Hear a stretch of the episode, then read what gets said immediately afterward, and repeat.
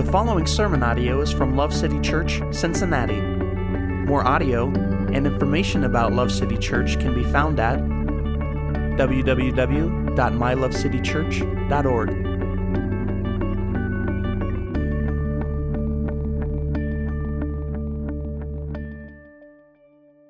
Acrostic poems will be my focus for tonight. Care must be taken to do them justice, for we might err in reading if we fail to understand their form. God, through His Word, this I hope, will provide in this hour, if we allow some time, just a few mnemonic truths, kindly offered to you. Let me begin by firmly making note of the real necessity of rhythm or rhyme for making it plain that a poem's inner quality is heard or read when the proper stress of syllable is to be taken into account. Then the unusual mark of vocal pause is best perceived. We now can see that these extreme cases do appear, yielding fruitful discourse, zany as it may be. End. Hopefully, you have just now picked up that I was just, that what I just read to you was itself an acrostic poem. Constructed on the 26 English letters and formed on a seven and six syllable pattern. I bring this up not to praise myself, though it was no small effort to construct that, uh, but to make you aware that such patterning is worth noting if perceived in the scriptures, but can also be easily overlooked and imperiled by later readers or copyists of the Bible. So, the text that we have has been transmitted to us over centuries and over generations, and for us living in America, over continents from where they were originally written. And occasionally things crop up because people are copying by hand, and as I attest to, your hand gets very sloppy after a while, and things change. So, the acrostic poem that is Psalm 9 and 10 has been. Uh, abbreviated to make it the easiest way of saying. We have 17 of the expected 22 verses that are remaining. So there are 22 Hebrew letters. We have 17 of them testified in Psalms 9 and 10. Uh, over the course of history, with both the patterning of this, this rhyme pattern as well as the, the way the psalm was composed and edited, um, even the psalm breaks between 9 and 10 are the result of nuances that are introduced into the text. This doesn't change the way the Bible reads. And in fact, I'm going to argue that we can still see what the original poem wanted us to say. Now, this division of what was one song into two psalms that we have recorded, so we have Psalm 9 and Psalm 10, that's actually just one big song. It's a little bit like having 15 choruses you know, in the hymns at church. Nothing, not saying anything about anyone here. Um, but because of its length, which is two lines of verse for every letter of the alphabet, um, we, Vince and I, have further divided over the times we've looked at this passage into four different sections for the ease of our own preaching. You just see how long this sermon goes. You can imagine if I did all 44 verses. I might have a child by then. Not, that I don't have a child now. Nothing's happened. I was just saying. It's okay, I'm going to move on. Sorry, that was not my toast. I'm sorry, Katie. I'm sorry. Okay. Um, my wife is back there and she's giving me the evil eye right now. Uh, despite the danger of overworking these transmissional choices, I would like to riff on this two or four unit pattern for a few more moments. Here in our passage, which is Psalm 10, verses 12 through 18, we have two perspectives, which are actually four. First, God and humanity. Second, God, the wicked and the oppressed. Third, God as silent versus God as active. And fourth, humanity as sinful versus humanity as redeemed. This evening, I would like to relay to you four roles that the God displays when injustice he dismays. Yes, I just rhymed my mnemonic takeaway message. And we even had a pun injustice versus injustice. So let me say it one more time. Your applause can be inserted here or groans as you feel appropriate. So, four roles that God displays when injustice he dismays. In Psalm 10, we have four roles that God displays when he responds to the injustice with justice as he interacts with our world. So let's begin reading Psalm 10, ver, uh, verses 12 through 18. Arise, O Lord, O God, lift up your hands. Do not forget the afflicted. Why has the wicked spurned God? He has said to himself, You will not require.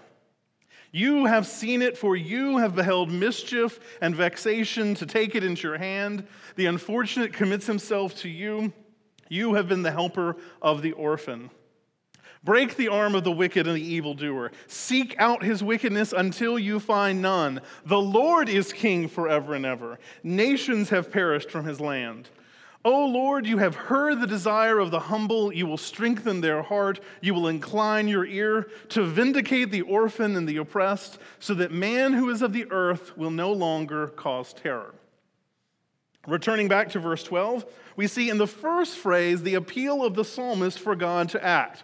Arise, O Lord God.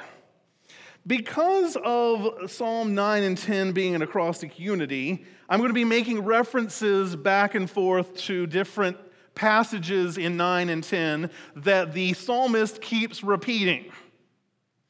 He keeps repeating because they have an important message to communicate. so, looking up at Psalm 9, verse 19, we read, Arise, O Lord, let not man prevail, let the nations be judged before you. The Hebrew term kuma, which appears to open the Q verse that we have here, means to arise for action. And the image is the Lord stands up from his throne to bring justice and judgment. But kuma also echoes two other, and there are probably several others, experiences in the life of Israel. The corporate experience of the wilderness in Numbers 10:35. Arise, O Lord, and let your enemies be scattered, and let those who hate you flee before you. Which we read in Numbers 10 is about is the battle cry of Israel when they go out against these nations as well as the personal salvation experience that we find in Psalm 3, verse 7. Arise, O Lord, save me, O my God, for you have smitten all of my enemies on their cheeks. You have shattered the teeth of the wicked. Not unlike Thor in a very recent Marvel movie. But he doesn't have to use, but God doesn't have to use a hammer. He is the hammer. Okay, just not sorry. Right, so boom. Returning to Psalm 10, verse 12, notice that the appeal is made to the Lord God, which is a combination of the holy name of God, Yod He Vav He, which is known as the Tetragrammaton, if you want to use a big fancy theological term, and the title El, which means God.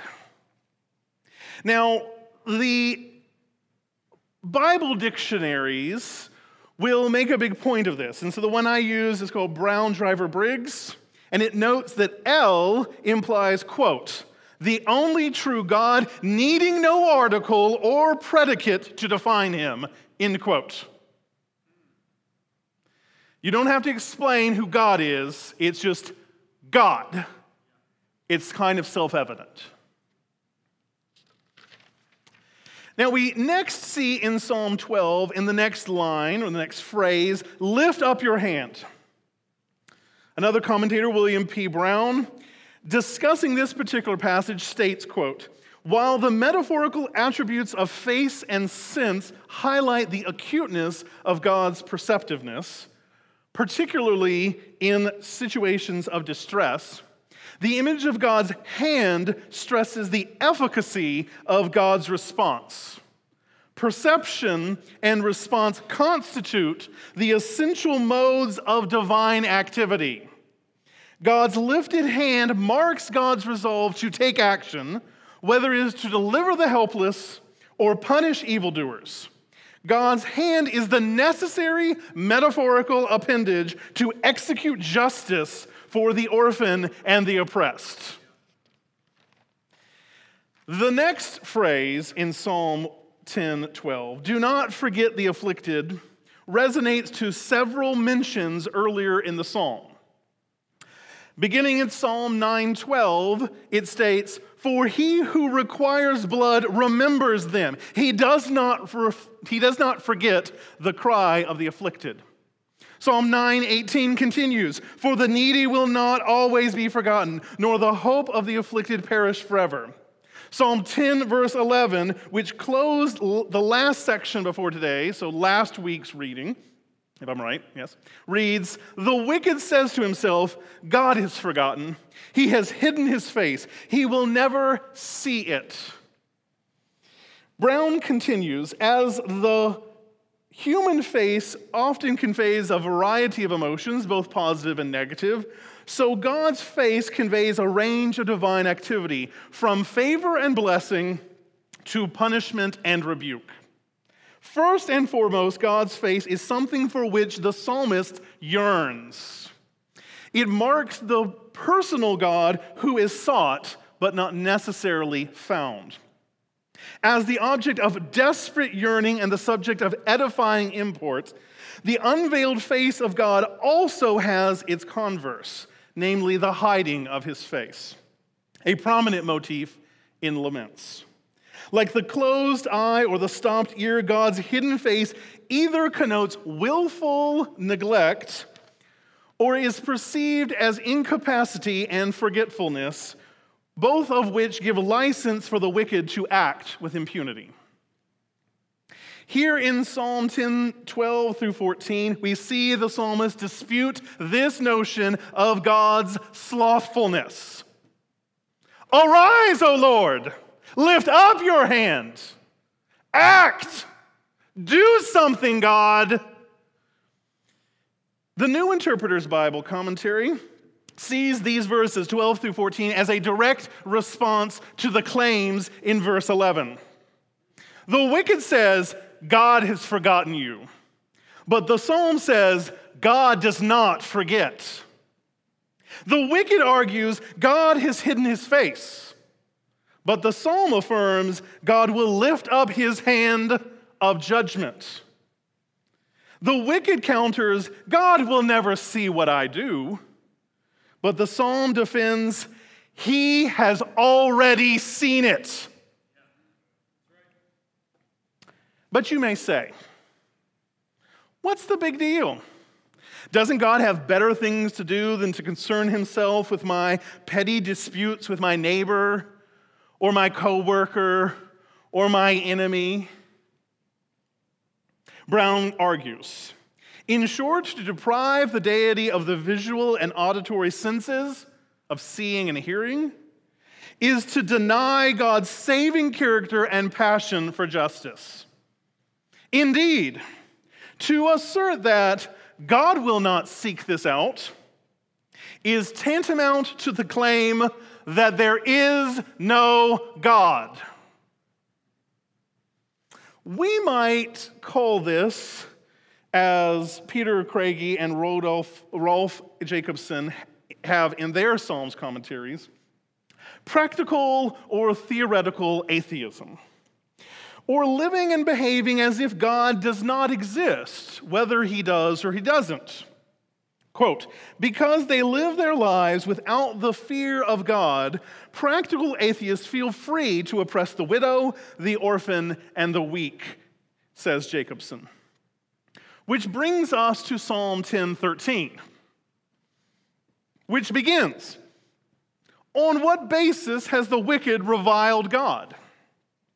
This echoes an earlier passage in Psalm 10, verses 3 through 4. For the wicked boasts of his heart, of his heart's desire, and the greedy man curses and spurns the Lord. The wicked, in the haughtiness of his countenance, does not seek him. All his thoughts are, There is no God. So pervasive is this thinking in the mind of the wicked that there is almost no hope for his redemption or even his repentance. Mitchell Dahood, who's a very famous Bible commentator in Psalms, reads the Hebrew of, line, of the first line of 13 as Forever the wicked shall revile God. How tragic is this station of the wicked, who may possess all riches and power, who may have schemes upon schemes to gain such riches and power, who may even now be plotting and awaiting the sunset that he may get on with his evil business. How tragic that he, like the second phrase of Psalm 10:13, has said in his heart, "You will not require." We've already seen the echo of Psalm 10:11 that I made reference before. But let's go a little bit higher in the psalm, and we see at Psalm 10:6. The wicked says to himself, I will not be moved. Throughout all generations, I will not be in adversity. This is a bold claim. The wicked is saying, Not only will God not judge me now, but he won't judge me in whatever comes after. I will never be caught. I will never be held account to. I get a free pass to do whatever I want. How tragic. Because he, buckle your seatbelts, or maybe we have been completely deluded. The problem is not, can I get away with it? Evading the long arm of justice until you lie smugly in your grave? No, my friends, it is that there is no a way to get to. First, let us read Romans chapter 1, verses 18 through 20. For the wrath of God is revealed from heaven against all ungodliness and unrighteousness of men who suppress the truth in unrighteousness, because that which is known about God is evident within them, for God made it evident to them. For since the creation of the world, his invisible attributes, his eternal power and divine nature have been clearly seen, being understood through what has been made, so that they are without excuse. Notice how the ungodly suppress the truth a truth known to them from within them, which is why they must say to themselves repeatedly and secretly in their hearts, There is no God. They keep saying this because they know otherwise and do not want to admit the truth they seek to suppress, that they may do wickedness without fear of reper- repercussion. But that is not all, or even the worst part.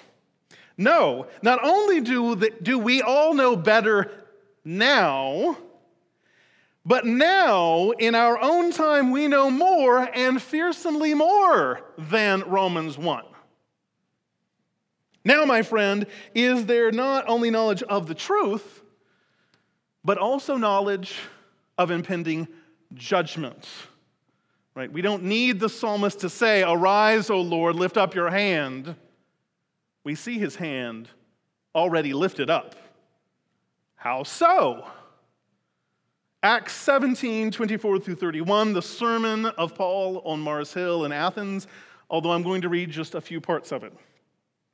The God who made the world and all things in it, since he is the Lord of heaven and earth, does not dwell in temples made by hands, nor is he served by human hands, as though he needs anything.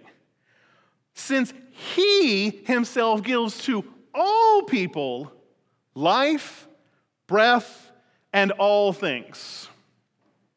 For in him we live and move and exist. Therefore, having overlooked the times of ignorance, God is now declaring to men that all people everywhere should repent because he has fixed a day in which he will judge the world in righteousness through a man whom he has appointed, having furnished proof to all men by raising him, that man, from the dead. Here in Acts, we see two fearsome truths. One, you have misused and continue to misuse the good gifts of God your resources, not to mention your very life and the breath which you are exchanging in your lungs at this very moment, is given to you from God. And you, my friend, continually, unceasingly, and sometimes unconsciously, use it against the God who is making you and loves you and sustains you. two. If that wasn't bad enough, that you don't, you just reap up judgment for breathing, is what Paul is saying. Just for being your sinful self, you were just like chalking it up. Okay, that wasn't enough. Let's just get to number two. The judge, who is Jesus, has already been appointed and the court date is already on the cosmic calendar. Judgment is coming. How do I know this? Let's go back to Psalm 10. You see, you thought I was going to be off in the New Testament and I wasn't going to get back. I'm always back to the passage. This is coming from the passage. Back now to Psalm 10 14. You, God, have seen trouble and grief. God Himself has seen all of this, sees all of this. The Hebrew is emphatic. It is literally, you have seen, yes, you, trouble and grief. Now, what has been seen? In Hebrew is amal v'cha'as, it's a fun word to say, a fun little phrase to say, is ambiguous. Those words uh, are terms that mean trouble or toil or mischief on one hand, and vexation or grief on the other hand.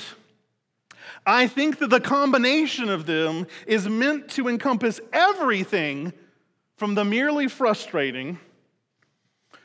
One might say, Amal, it's enough to make you cuss that was okay. Thank you. Thank you for laughing. All right. All the way up to the despicably criminal oppression of one human against another, for which the psalmist is invoking God to act. And God has seen it, everything, all of it, nothing left out he has seen it from his throne, the psalmist says, and opened this section with. And he has seen it in the flesh when he, Jesus, walked in this sin stained world among us, sinful people, as a human himself. He has seen it all, and he is not happy about it. Now, if this wasn't a difficult enough sermon to preach, you know, this is one of those happy, fluffy sermons that makes everyone have good, warm feelings about themselves. We're going to need to put on the gospel floaties, okay? We're about to get into the deep end of the pool and we're about to do some work, okay? Because this next phrase in the English translation is a real problem. Okay? Let me get out my Hebrew. Okay. So I can read it to you. Okay. In the Hebrew text, it says, Tabit latate beyadecha, which means something like you will take it into your hand. And that sounds like it works. And you know why it sounds like it works? Because the person who's copying it didn't really understand what happened because somehow uh, through the copying, we kind of messed up the letters, right? This is like the my, like your hand gets kind of sloppy and your, your M's and your N's and your H's and your A's kind of get all mushed together and you're like, I, I, don't, don't know what this is. Now, what it probably says is Tabet layatom badech.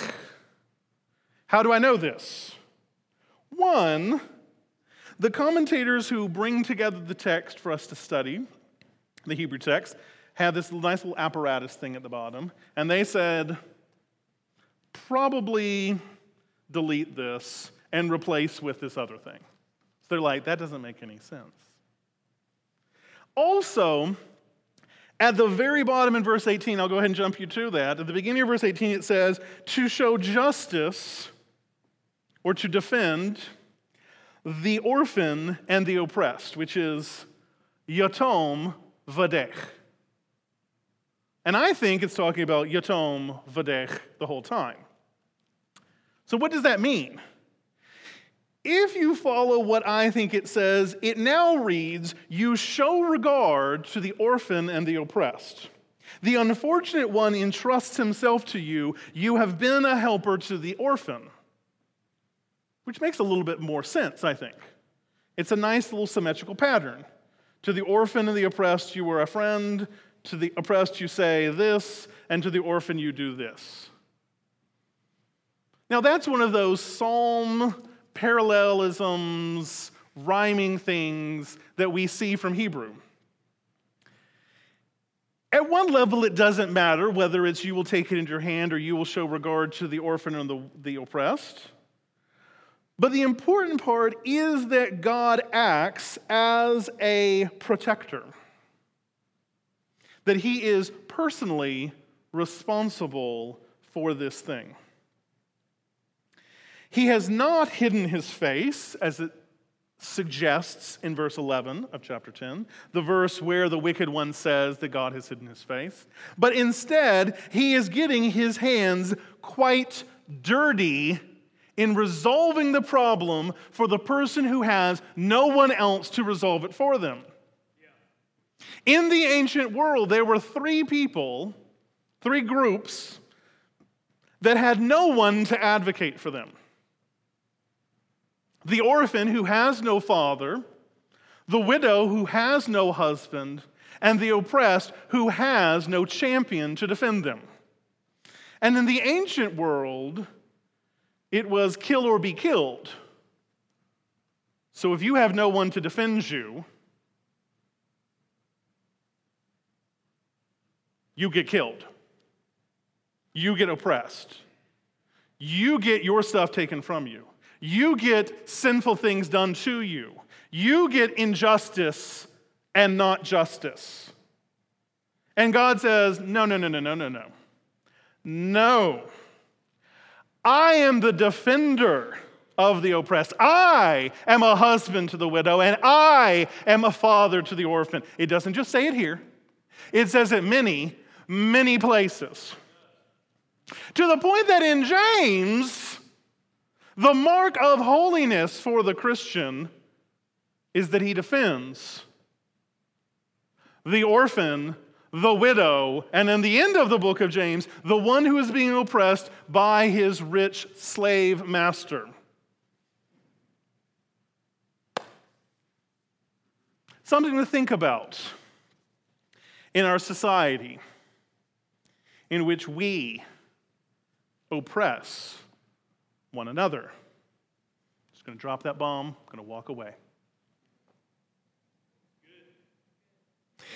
The unfortunate one entrusts himself to you, is the next phrase.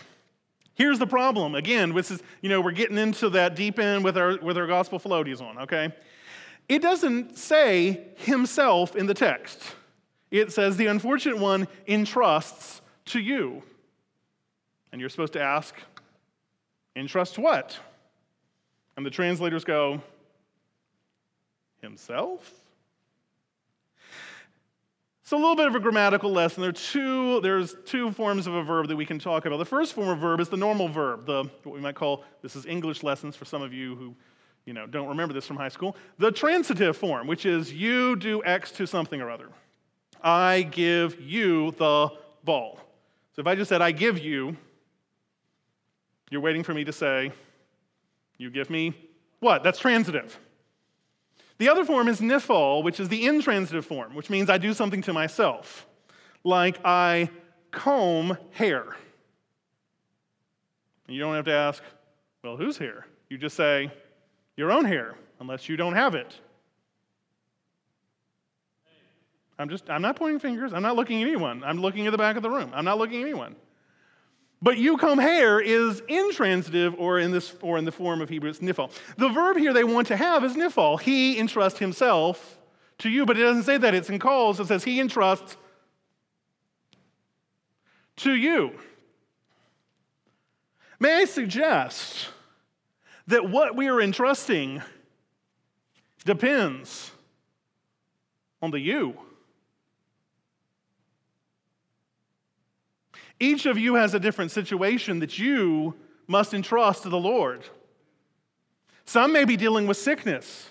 Some may be dealing with a broken marriage. Some may be dealing with a child who was rebellious. Some of you may be dealing with an oppressive taskmaster. Some of you may be the oppressive taskmaster.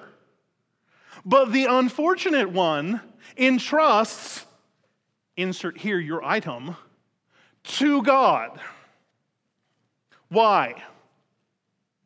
Because God is the champion of the oppressed.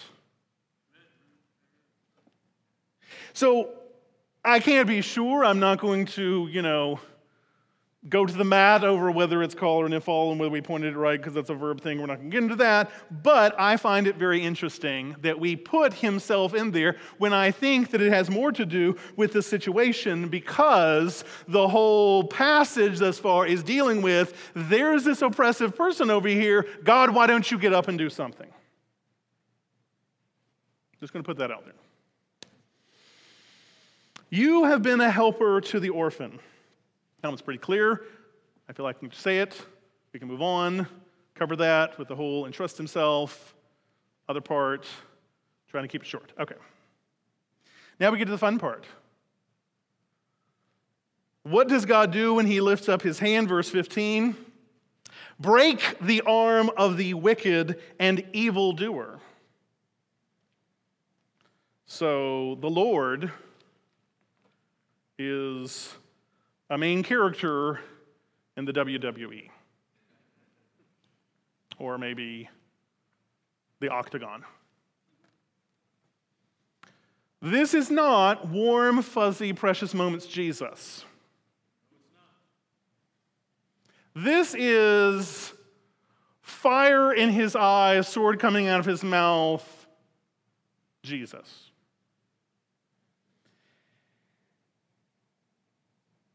And this is a fearsome thing.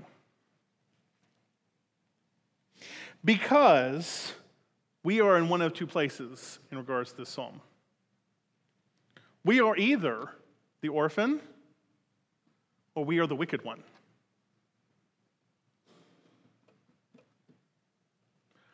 Next phrase require his wickedness until you find none. Now, again, we have another problem here. I'm, trying not to keep the problems. It's the passage that Vince gave me. I'm sorry. I think he gave me the part with all the problems in it because he know how to deal with them.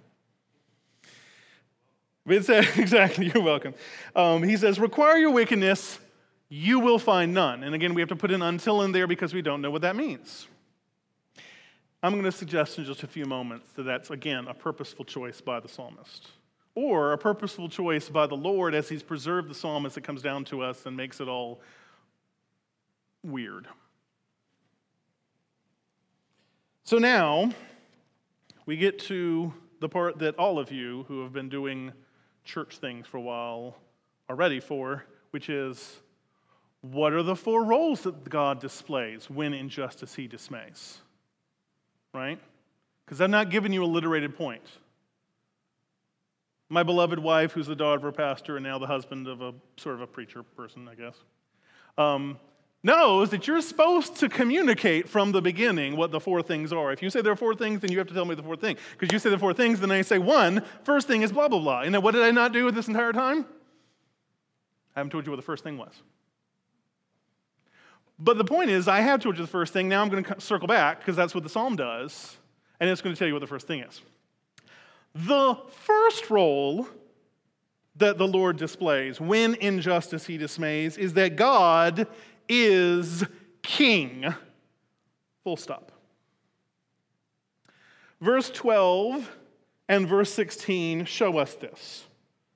Arise, O Lord God.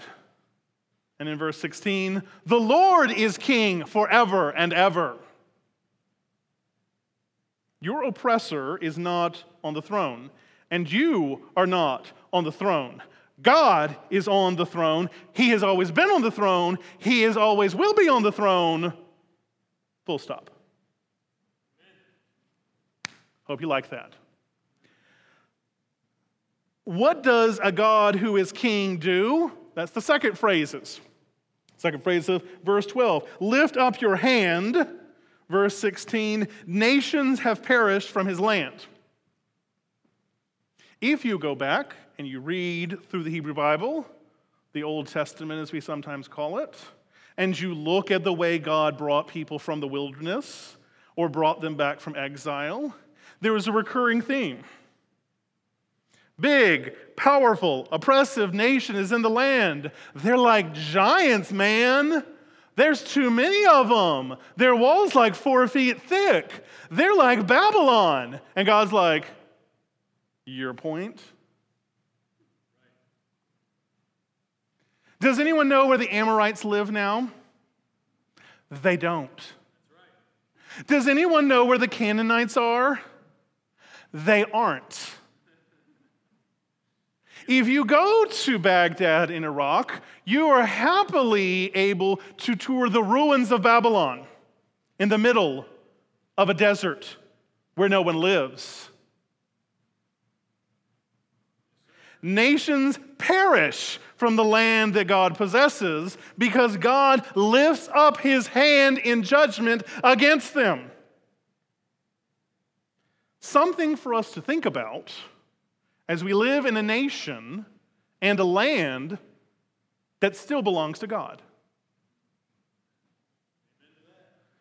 You want to be on the, the nice part of the hand slap, right? Right. Not the, not, the bad, not the bad part, right? Just putting that out there. Do not forget the afflicted the pain of the afflicted one you have heard in verse 17. Now, this is where I'm going to pause for just a moment and read another quote to you. If I can find where I put my quote again. Here it is. the purpose of alphabetic acrostics is somewhat debated.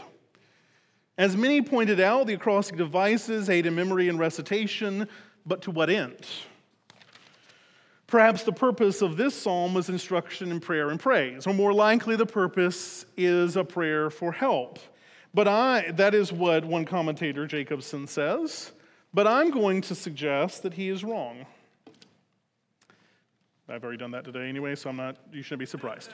So, um, I'm going to suggest that this is telling us about the God who helps and what his help looks like.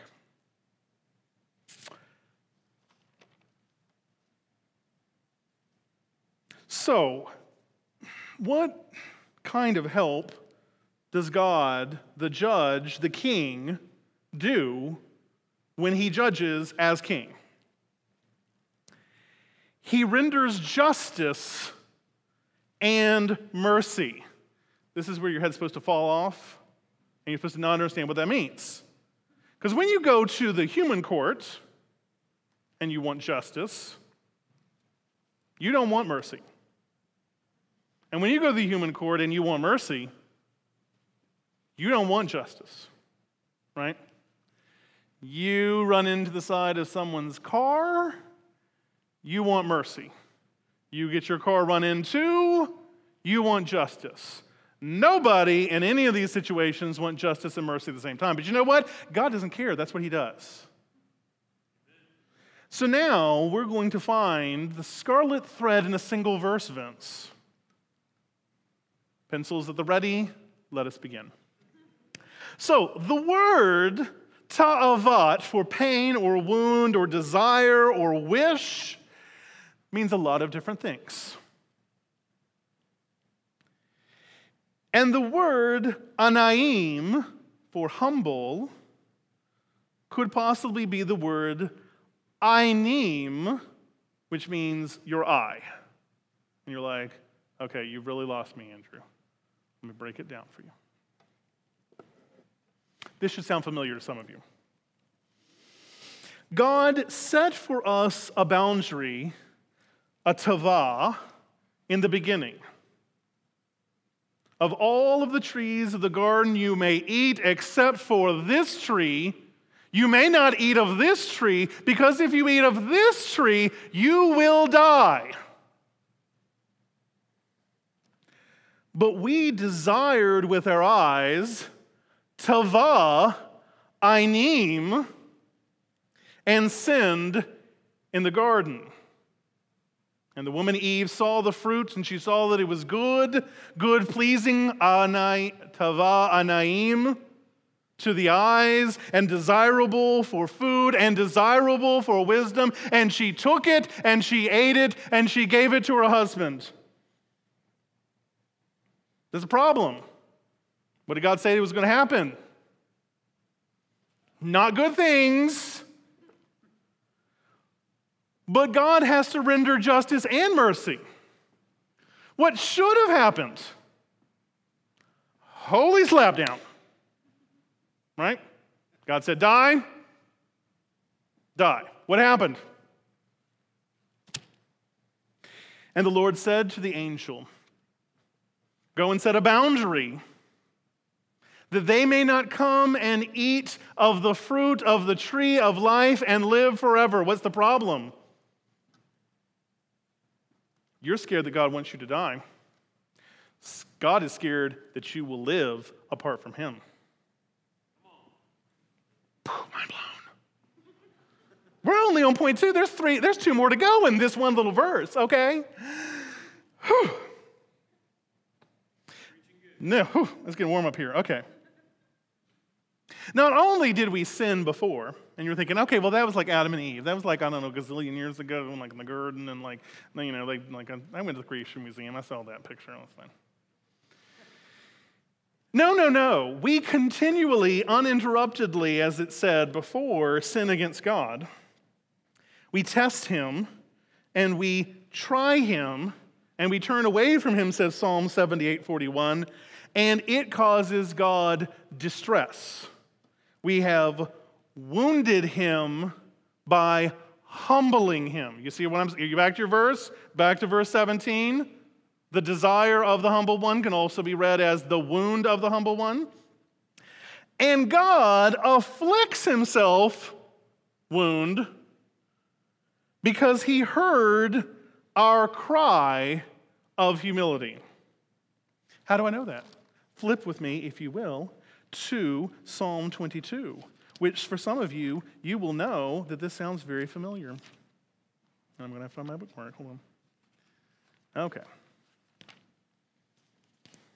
Nope, that's not what I want. I didn't want that one. I want this one over here. There it is. Okay. My God, my God, why have you forsaken me? Why are you so far from saving me for my words of groaning? I am poured out like water. All of my bones are out of joint. My heart is like wax. It has melted my breast. My strength is dried up like a potsherd. I'm in verse 15, by the way. Uh, and my tongue sticks to my jaws. They lay me in the dust of death. They have pierced my hands and my feet. They count all of my bones. They divide my garments among them. And for my clothes, they have cast lots. And at this point, it should remind you of a scene in Jerusalem in approximately the first century, probably the year 33. in which a man is crucified for you.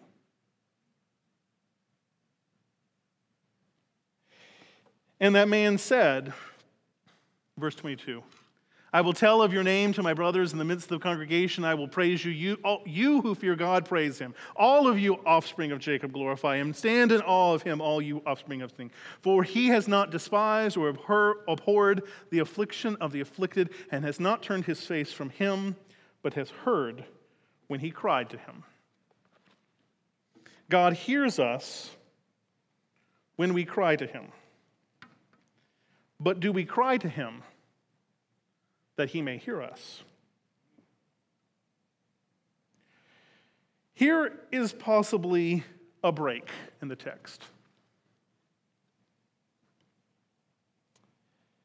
And we see that it says, The Lord, you will strengthen his heart, you will incline your ear to him. To whose heart?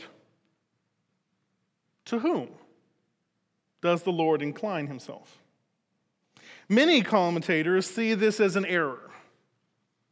The to them, which may be in your translations, is sometimes omitted because they're not sure if that's also a part of the corruption. One, Dahood sees it as you will give attention, but gives us no thing that he gives attention to. Another, Briggs, sees it as completely a scribal error and needs to be ignored entirely. And I say, they're wrong. Because the Lord inclines his ear to someone, he strengthens someone's heart. The desire of the humble he has heard from someone. Who? Verse 18. Vindicate the orphan and the oppressed. I've off my notes right.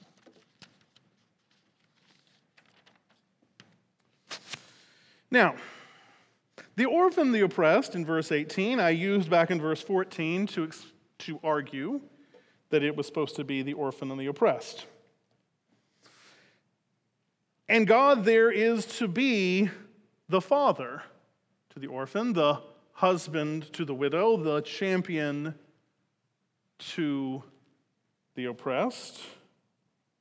It is to these that he inclines his ear. The God who sees is the God who hears, is the God who acts in justice and in mercy. And you will excuse me as I flip my page back and realize that I've left off one of my points. So, if I may review, for the sake of those keeping notes, God is king, God is judge, and God is father. And those last two or three don't really strike us as that familiar. Recently, the Governor General of Canada accidentally put his hand on the Queen of England and not a few people were shocked and appalled by this because you do not touch the queen. But God inclines his ear to the desire and the call of the oppressed. He lifts up his hand not only in judgment against the oppressor, but to show mercy, kindness, compassion, love to the one being oppressed. Back in verse 14, you have been a helper to the orphan. And in verse 18, to vindicate the orphan and the oppressed. Now, this father image continues even though the last image of the psalm brings us back to the military. Brown suggests that the patterning of the Psalms is purposeful, that you have to declare God as judge before you can declare God as warrior. That in righteousness, God must know what is just before he can dispense punishment upon you. But he forgets something. He forgets that God is also Father.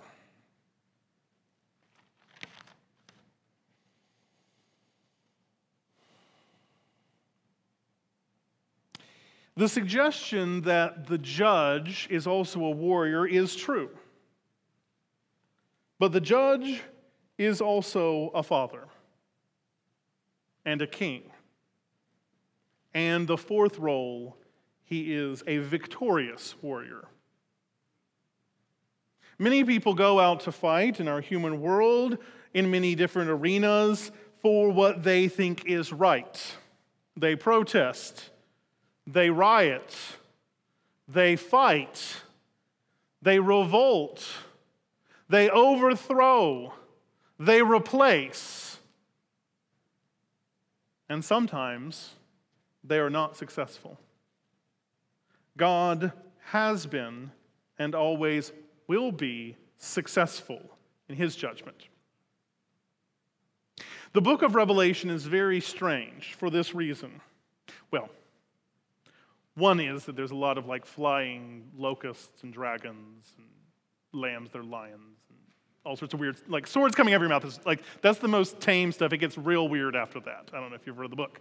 So you like, you know, like just read the first part, and then you're like, and then there's like, I don't know, like a Jim Henson movie in the middle of it, and then we get to the part that's the good part. And the good part is that everything evil in our world is defeated. Yeah. Satan is defeated. The wicked nations are defeated. And in something that doesn't really make sense to me, but it's got to be true because it's in the Bible, death is defeated in that there's like a person whose death who God picks up and throws him into the lake of fire where he can't do death anymore. But Andrew, you said that if we sinned, the punishment is death. I did. But God defeats death because he defeats sin and he brings about justice with mercy.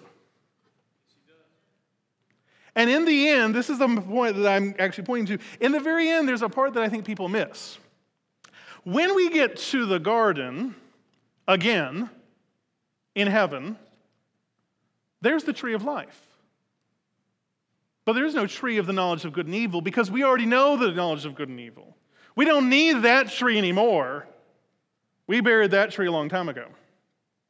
But there's still a tree for life.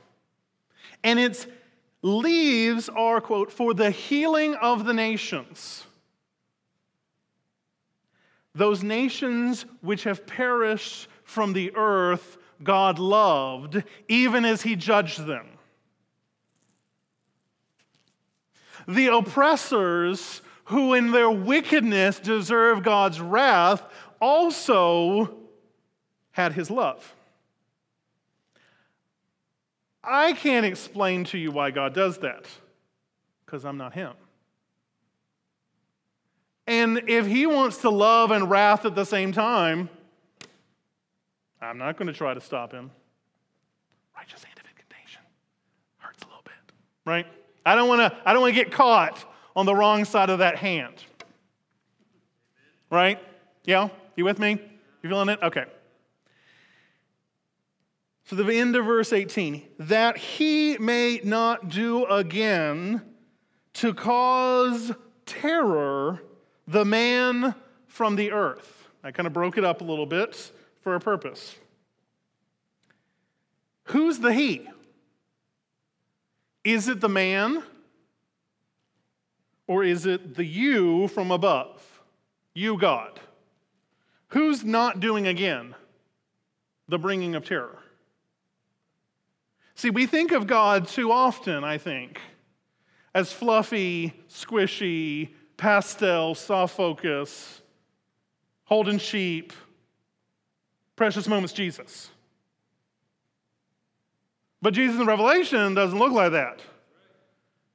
Jesus in Revelation has a sword come out of his mouth, and he has the names of the nations inscribed on his hand, and he's bringing the holy smackdown on the world and sin and death. May I suggest to you that it is both. When God, in his victorious justice, brings about his victory, the man of terror will not again do terror in the world. All oppressors will be defeated. And he will put an end to his own terror because apart from sin, there is no need for his wrath to be upon us. Ambiguity in the text is actually our friend, is what I'm saying. So when you get to a passage that's a little bit hard, please don't Google it. Because you get like 150 things that are wrong with the Bible, and I really don't like those. Here's what I want you to do I want you to go back and look at the character of God in the text. Four roles God has displayed when injustice he dismays. God as king. In the beginning, God created by the very words of his mouth everything that we see. I don't know how that works, but he did it. And he does it continually, Acts 17, for we live and move and exist in his being, not in some weird way, but in that he dispenses to us life and breath and all the things that we need for life. He does that because he's a king and he runs the whole show when he doesn't need anything from us because he gives it all to us. Cattle on a thousand hills. You can't even, like, my foot cannot even be contained in your temple. That kind of God, that kind of king. God is a judge. And when we have sinned against him, he still works justice through it. He gives the sword of justice to the governments of man, but he also gives justice into the hearts of each and every human being that we may seek justice. That's why it bothers us when we see injustice. That is the testimony of God in us that judgment comes and he's going to make it all right. Because he's the king and he's the judge. Order is important here. But he is also a father. Because if he was just a king and a judge, we should be scared. Because we don't have any power and we don't have any standing in front of the king judge. But when he's a king judge father, who cares for us and loves us and interposed himself to free us and save us, then it gets to be better news. And finally, when he is a king, judge, father, victor, we know that he is going to finish the task. He will end oppression. He will end injustice. He will defeat evil, and his kingdom of justice and love will be established. Now, how do you get to be a part of this? How do you enter into the righteous kingdom of God's compassionate love, and victorious overcoming. Well, I've already said it twice. You may have missed it, so I'm going to say it one more time. I said it once up at that one verse that was really weird, where we talked about the garden and then our sin, and then God sacrificed himself for us. Let me say it again. And I just said it right then when I finished, but let me say it a third time. Because you know, if you say it three times, then maybe you'll catch it. You ready? You are not right. You are very not right. There is a lot wrong with you. The wrongness, wrongness? Not rightness? The wrongness, we'll just go with that. I don't know if that's a word. I'm going to use it anyway. That's what happens when I go off script a little bit. The wrongness goes all the way down. There's nothing you can do about it.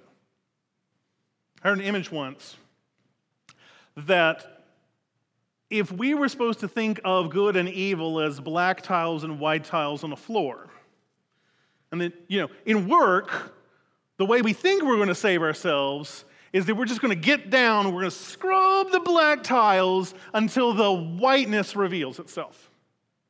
Here's the problem there's only black tiles, and they're black all the way down. No amount of scrubbing, no amount of sudsing, no amount of effort is going to get you to purity.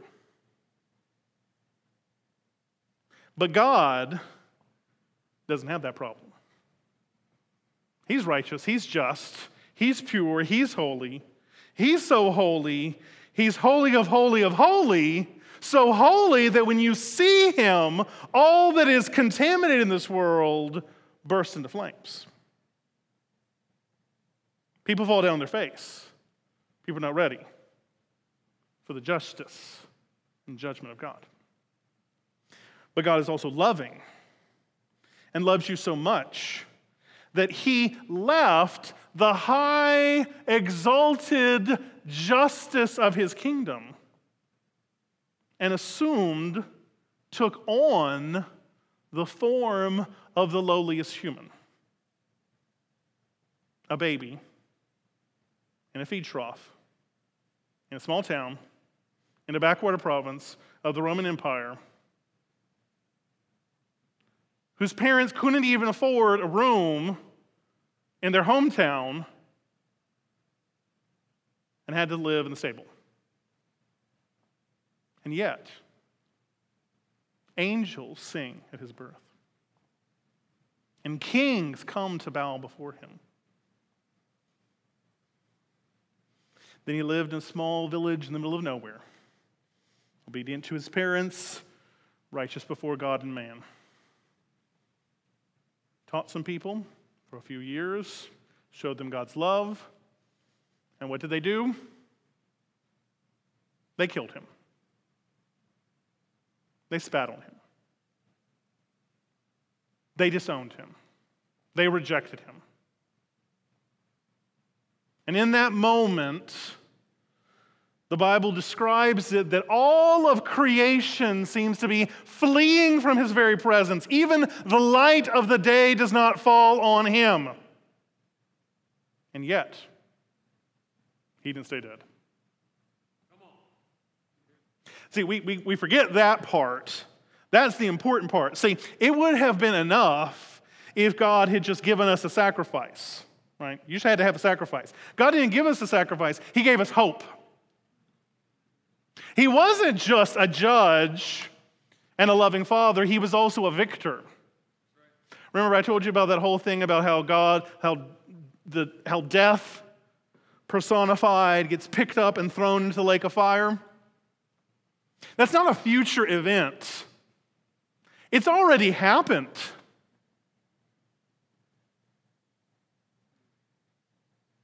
right? Because death tried to hold the God man in the grave,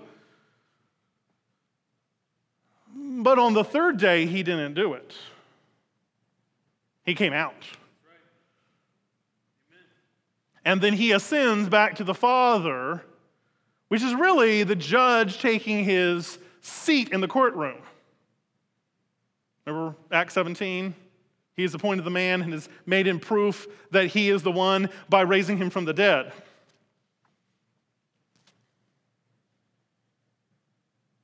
You can have all of that. But you can't do it on your own. You need Him to do it. Dearest Father, your word is powerful. It is illuminating, it is inspiring, and it sometimes nails us to the floor. I ask, Lord, that your power will be displayed in our hearts in this moment. Your righteous power as King will rule over us as we consider our position in this universe, in this created order, in subjection to you, the King of kings, the Lord of lords, the ruler of heaven and earth. I pray, Lord, that your word will have power in instilling justice in our hearts, not only reminding us of the justice you revealed to us, the justice we so eagerly desire, but also the justice that we desperately must face, a justice which reveals to us all of the wrong and sin that we have done. We pray, Lord, that you would also reveal to us in the moment of conviction your deep, deep love for us. A love so powerful that you took on all of this, all of our humanity and our sin. You brought it upon yourself, Jesus, so that you would have power over it and you would instill justice in it and still show us mercy in it. And we pray, Holy Spirit, that you would be victorious in our life in the coming days. That you would awaken dead hearts to you, that you would open closed eyes to you, that you would unstop ears that we may hear this gospel and this freedom that you offer to us, and that you may guide us in the days to come in the process of becoming less sinful and more holy as we pursue you and your justice in our lives and in our world. We pray this, Holy Father, as we approach your table and remember the sacrifice of the Son through the power of the Spirit. For your name we pray. Amen. Thank you for listening to audio from Love City Church, located in Cincinnati, Ohio. Feel free to make copies of this message to give to others, but please do not charge for those copies or alter the content in any way without permission. To give or find out more about Love City Church, visit www.mylovecitychurch.org.